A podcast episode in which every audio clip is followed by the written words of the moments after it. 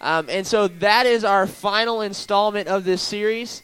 And but as I was thinking about this, but I want to kind of give you a, a quick little story here. Um, this past week, I came home from a job interview uh, from Rolla. And one thing we always do is because my dog's a wuss, we turn the TV on for him because he needs a little little comfort noise, whatever it may be. He's the biggest wuss in the world. I'm telling you, he's scared of everything. Um, but so we we turn the TV on for him, and I get home and he's watching Maury Povich. You guys ever heard of that? You know, yeah. You ever seen Maury Povich? Yeah, I mean, he sometimes he just doesn't pay attention. You know, he just watches whatever's on TV. But um, I don't know if you guys remember this, but like, what's Maury Povich known for? Like, when you think of it, what is the phrase? Paternity test. You know the phrase, "You are not the father, you are the father." So that's Maury Povich. I don't ever watch this show, and so I was sitting down there, and I just was like, "Oh, okay." It's. I mean, it's been years since I've watched this, and so as I'm watching this show, um, obviously there's this one particular guy and he's being accused of being the father of this child. Uh, and so not only is that, about several years back, he was on the show as well, being accused of the same thing. And so basically, come to find out a few years back that he was not the father. So obviously you can see that, you know, this I, I honestly I think there's reality to it, but I also think there's a lot of fakeness to the show too as well that's played up. And so obviously that would be somewhat embarrassing. But this new lady was on there. She was accusing this guy of being the father. And she was upset because he didn't want to be around this kid. He didn't pay child support. He didn't do all these things. And, and so then they, you know how they do? They do like the side by side. Look at this kid. How could you not want to spend time with this kid? And the guy's like, I don't know if he's my kid or not. And so how could you not pay child support? How could you not do all these different things? And then so come to find out with the paternity test, it came back, you are not the father. So you know how it is. Everybody's jumping around, and the, the women start crying, and that's just kind of how that's kind of how that that show goes. And as I'm watching this, like this guy's not just accused once on the show. This guy's accused twice. So obviously something's wrong in in this situation here. But as I was watching the show and I was thinking about it, I was like, how do you get accused two times? And so not only was he accused two times, he was accused wrongly two times. And as I was thinking about our sermon today, uh, obviously Daniel didn't go through a situation like this. He wasn't ever on Maury Povich's show. But Daniel himself is accused of a situation that he is not in wrong, and he is not at fault. And so that's actually going to lead us into our story in Daniel chapter 6, verse 1, so I'll let you guys get there. Who ever thought you can tie Maury Povich into Daniel chapter 6? Did anyone ever think that? But that's where we are tonight. So, um, Daniel chapter 6, verse 1, and when you guys are there, say you're there. You're there perfectly. You're looking at the screen, so you're actually probably there quicker than I am. Um, and so, but Daniel chapter 6, verse 1 says this It pleased Darius. And I learned this week through YouVersion Bible app that I've been saying this name wrong. I've always said Darius. You know what I mean? Does it look like Darius to you? But as I was going through YouVersion Bible app, it says Darius. So hopefully I don't screw it up or mess it up tonight. Um, if not, oh well. But it said this it pleased Darius to set over the kingdom 120 satraps to be throughout the whole kingdom. Now, what I want you guys to understand as we're going through this story, Daniel himself, it is believed that he has served under three to four different kings. All right, that's a lot of kings. And so the first king that we learned was King Nebuchadnezzar. And then his son after that was Belshazzar, and he didn't have a very long reign. And now you have here Darius. And so, and also, they, if Darius is not also Cyrus, which Darius actually people believe to be a term called holder of the scepter. And so he, Daniel could have served under three kings, or he could have served under four kings. So there's some de- debate over that. So that is the king. So he is under a new regime. He is under a new empire. He is no longer under the Babylonians. So he is serving uh, amongst a new king. So that we said, go here in verse 2, and it says this And over them, three high officials, say three high officials, of whom Daniel was one whom these satraps should not give account, so that king might not suffer loss. So, of all the people in the land, Daniel is one of the top three guys. That's a pretty powerful guy, isn't it? That's a, that's a pretty influential guy in the kingdom. Now, what we learned when we started our series was simply this. When Daniel was taken captive as, as a youth, he was about 17 years of age. Now, Daniel is in his 80s. So Daniel is a little wiser than he used to be. He's a little older. He served through all these kings. So uh, Daniel is actually now in his 80s. And verse 3 tells us this Then this Daniel became distinguished above all other high officials and satraps because an excellent spirit was in him, and the king planned to set him over the whole kingdom. Now, one thing that we see in the book of Daniel is that no matter which kingdom he was in, Daniel himself is always distinguished. God has given him an ability, and God has given him the, the, uh, the opportunity to be very good at what he does. And notice right here it says, excellent spirit. Everybody say, excellent spirit. I kind of got a funny story. We dropped my sister off at college about a year ago, close to the same time. And in, when we did, uh, Pastor Jensen preached on Daniel chapter 6, and he talks about the excellent spirit that Daniel had. And not only did he talk about it, he talked about just how in his own life, how he's desired and he's prayed for an excellent spirit in everything that he did. And so his ministry has really blossomed over the years. And he just talked about how God's really blessed it in so many different ways. And so as he was talking about this excellent spirit, it man, it just really hit me. And, and he started saying a little bit more about it, and I was like, man, you know what? I want to pray for an excellent spirit in my life. I, I think all of us as Christians should desire to be excellent at what we do. And so, really, what an excellent spirit is everything that Daniel did, he was extraordinary at. So, this is the kid where the teacher says, Hey, I want you to do a three page paper. Daniel does a four or five page paper. And so Daniel's getting like 110%, which I don't even know how it makes sense, but that's what Daniel. So Daniel is this guy. He is the guy that everything he does, he excels in. And as the pastor was, was preaching, he asked everybody in the congregation, he says, I don't know if there's anybody here, but if you want an excellent spirit in your life, raise your hand. So I raised my hand. Who doesn't want an excellent spirit? And then next thing you know, somehow he turned raise your hand in for an excellent spirit to salvation. And I'm like holding my hand up for salvation all of a sudden. Now, I, I, like I'm the family's pastor here at the church at this time. So I was quickly like, woo, yeah, yeah. I wanted the excellent spirit, but I'm, I've been saved for about 12 years now. So uh, he got me with the whole hand raise thing. And so, but as I was thinking about, I was praying that the Lord would give me an excellent spirit. And God has blessed Daniel. And we see here in verse 4, says, Then the high officials and the satraps sought to find a ground of complaint against Daniel with regard to the kingdom. But they could find no ground for complaint or any fault because he was faithful and no error fault was found in him. Can anybody in this place relate to that? Can we relate to that at all? No error, no fault found in us? Well, this is Daniel. And verse 5 says this Then these men said, We shall not find ground for complaint against Daniel unless we find it in connection with the law of his God. And as I was thinking about us as Christians, can people say that about us? Can people say that about Blake? Can people say that about Trey or anybody else in this room? Eh, the grounds for complaint that they could only find was against the law of his God. And so that is a huge testament to Daniel and why Daniel gets a book. Like Daniel gets a book because of these things like this.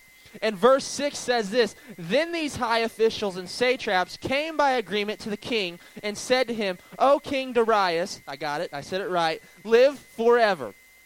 All the high officials in the kingdom and the prefects and the satraps the counselors and the governors agreed that the king should establish an ordinance and enforce an injunction so uh, uh, that whoever makes petition to any god for 30 days except to you, O king, shall be cast in a den of lions. This is important because notice the phrase that it says here the counselors and the governors agreed. Daniel didn't agree. Daniel is nowhere in this story. He is not in this, this situation at all. But they've came to the king and they've told him that, hey, we have a great idea. No one is going to pray to anybody but you for 30 days. And so my title tonight is just 30 days, or thir- only 30 days. And so he has given them a choice. And we talked about last week, we talked about the king's pride. These individuals are playing on the pride of King Darius. And they're saying, nobody prays to anybody but you. And he feels like this is a great, this is a wonderful idea. And so in this story kind of goes on to as well. Now, O king, verse 8, establish an injunction and sign the document so that it cannot be changed according to the law of the Medes and the Persians, which cannot be revoked. Therefore, King Darius signed the document and injunction. Now, I don't know about you guys. Maybe to us, like, this doesn't make sense. Like, you think the king can do whatever he wants. Am I right? Like, if you're a king, you can go and do what you want. But during this time, what actually happened was when a king, to the law of the Medes and the Persians, so when a king spoke, they believed that when king made an injunction, that he was speaking for the gods. So when he makes a decree, so when he says something, it can't be undone. Because in a sense, they would be contradicting the gods that they believe in. So this is part of the reason that they make it very plain when you say something you make a decree, it has to be in effect, and even you, O king, cannot reverse it. Make sense? Makes sense. Okay. And verse 10 says this When Daniel knew that the document had been signed. So Daniel is very well, this document has been signed. And it said, He went to his house where he had windows in his upper chambers open toward Jerusalem. He got down on his knees and three times a day and prayed and gave thanks to God, thanks before God, as he had done previously. This doesn't sound like an individual that's too worried about a decree. Am I correct? Like he's not too concerned about this decree at all. And so not only does, as soon as he finds out about it, what does he do? He goes and he begins to pray. And so one of the traditions that Jewish people, they believe, had at this time was they would pray three times a day. And a lot of times what they would do is they would face Jerusalem which we see this in the Muslim co- culture today as well. You see them taking the very tradition that the Jewish people had and implementing it in their culture and in their belief system. And so that is what Daniel's doing. And the thing that I find interesting is simply this, and I have this on the screen Daniel did not hide his relationship with God, and neither would, should we hide our relationship with Jesus. Am I correct? Like Daniel is in a situation, you know, our series title is Living for Jesus in a Jesusless World. Daniel's in a situation where he knows he can be thrown into the lion's den. You don't want to go in the lion's den. It's a bad place to be. And so this is what Daniel knows, and Daniel does this anyways. And you know, we're talking about fault. We're talking about people accusing Daniel. And what happens is when you as an individual begin to live for Jesus in your own life, people should be able to see that. You know, this past week I had an interview, and I don't know about you guys. How many of you guys ever had a job interview? Job interviews. Most of us in this place have had job interviews. And as I was sitting in my job interview, one of the questions that the guy asked me, which was a very not your normal question, he was somebody that I knew real well, so it wasn't like it was a random guy. He goes, How do you feel about your coworkers going out after work and drinking? and I'm like, First of all, how do you respond to a question like that in a job interview? And I kind of thought about it for a second, and I was, he could tell I was perplexed, and he asked it again. And I was like, well, I mean, I go, I go, I don't drink, and I go, I mean, I'm not going to tell a bunch of adults what to do. I go, but I ain't going out to bars and clubs if that's what you're asking me. In this interview, and it was just such a bizarre, such a weird question, but it's because he knew what I represented. He knew that I represented Jesus. And so he asked me that question, which he probably had never asked anybody else in an interview, because he saw the evidence of Jesus on my life. And so, us as Christians, we should be exhibiting those same characteristics as those around us or not of those around us, but as Jesus Christ in our life. We should be the example. And Daniel only had to not pray for 30 days. This dude couldn't even pray for not th- pray for 30 days. And he did it anyways in spite of everything that was going on. Verse 11 says this, Then these men came by agreement and found Daniel making petition and before the plea before his God. So these people are like sneaking and hiding around, trying to find Daniel at fault here. These are not good friends. These are not good coworkers. You know what I mean? Like you don't want to have these as coworkers. And then verse 12 says, Then they came near and said before the king concerning the injunction, O king, didn't you not sign an injunction that anyone who makes a petition to any god or man within 30 days, except to you, O king, shall be cast in the den of lions. So they're reiterating the very thing that he has already signed, just to make sure the king's aware. Have you ever gone in an argument with somebody like they're setting you up to argue, but you have no clue? It's about ready to be an argument. That is what they're doing. She's nodding her head, yes, must happen very often. Um, so that's what they're doing here. And then it says there, uh, 30 days except you, O king. The king answered and said, This stands fast according to the law of the Medes and the Persians, which cannot be revoked. So the king has just dug himself a hole here. And verse 13 tells us this Then they answered and said before the king, Daniel, who is the one exiles from Judah, pays no attention to you. Now remember, in very few ver- first verses, the king actually just was going to put Daniel in charge of everything. So now you can just see the king just being like, they got me. Like instantly, he knows. He pays no attention, O king, or the injunction you have signed, but makes his petition three times a day. Then the king, when he heard the words, was in much distress, and set his mind to deliver Daniel, and labored till the sun went down to rescue him. And you can think about that. A king is now worried about one of his servants. This is the influence that Daniel had in this king's life this 80 year old man, the influence that he had on these people.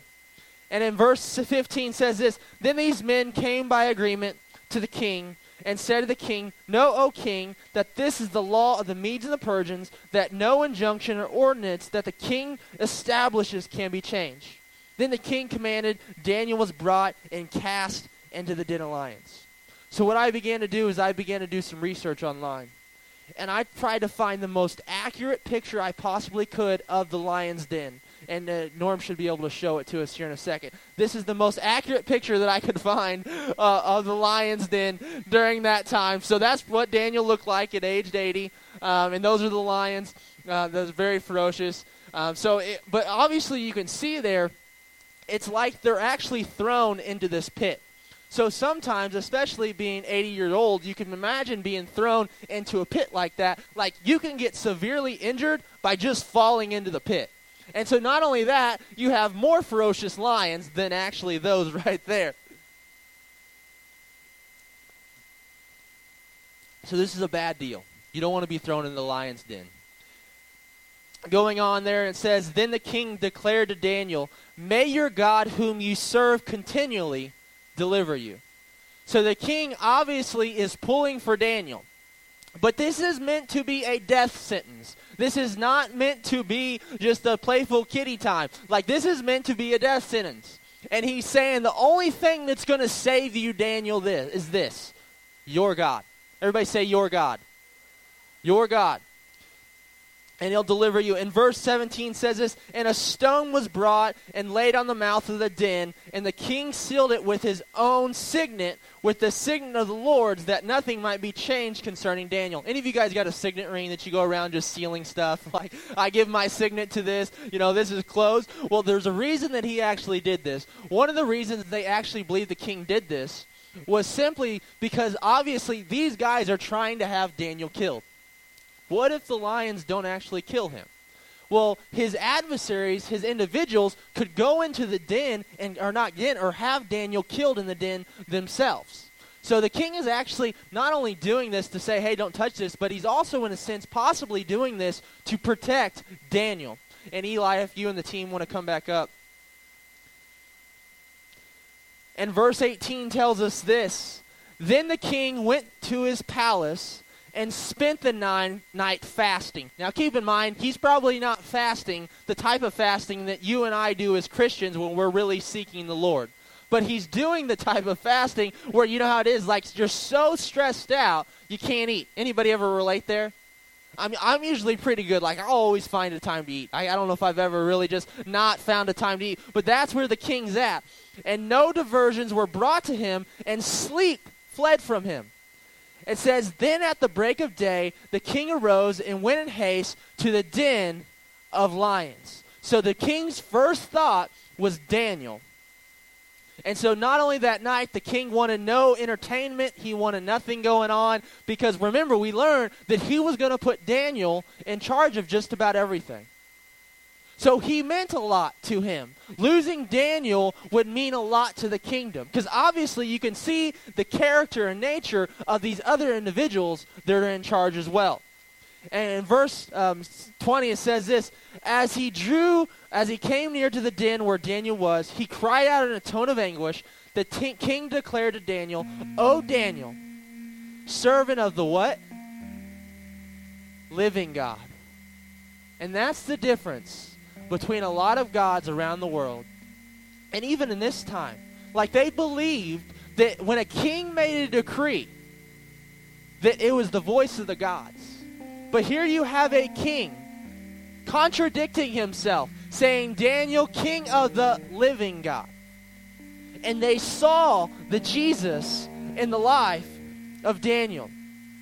Has God, whom you serve continually, this is not a first time occurrence for Daniel. This is not the beginning for Daniel of walking out his relationship with God, but he has served him continually. And a pagan king is noticing that. This pagan king is seeing the power of God in his life over this time. And he says, Whom you serve continually, been able to deliver you from the lions. So he knows the power of Daniel's God. But here's verse 21. I can imagine this 80 year old man in this pit of lions. I don't know if he's cuddling with the lions. I don't know what he's doing with the lions. I don't know if he's hanging out. I'd probably be like, you guys just stay over there right now. You just stay back. But it says this Then Daniel said to the king, O king, live forever. Gotta show the king some props. O king, live forever.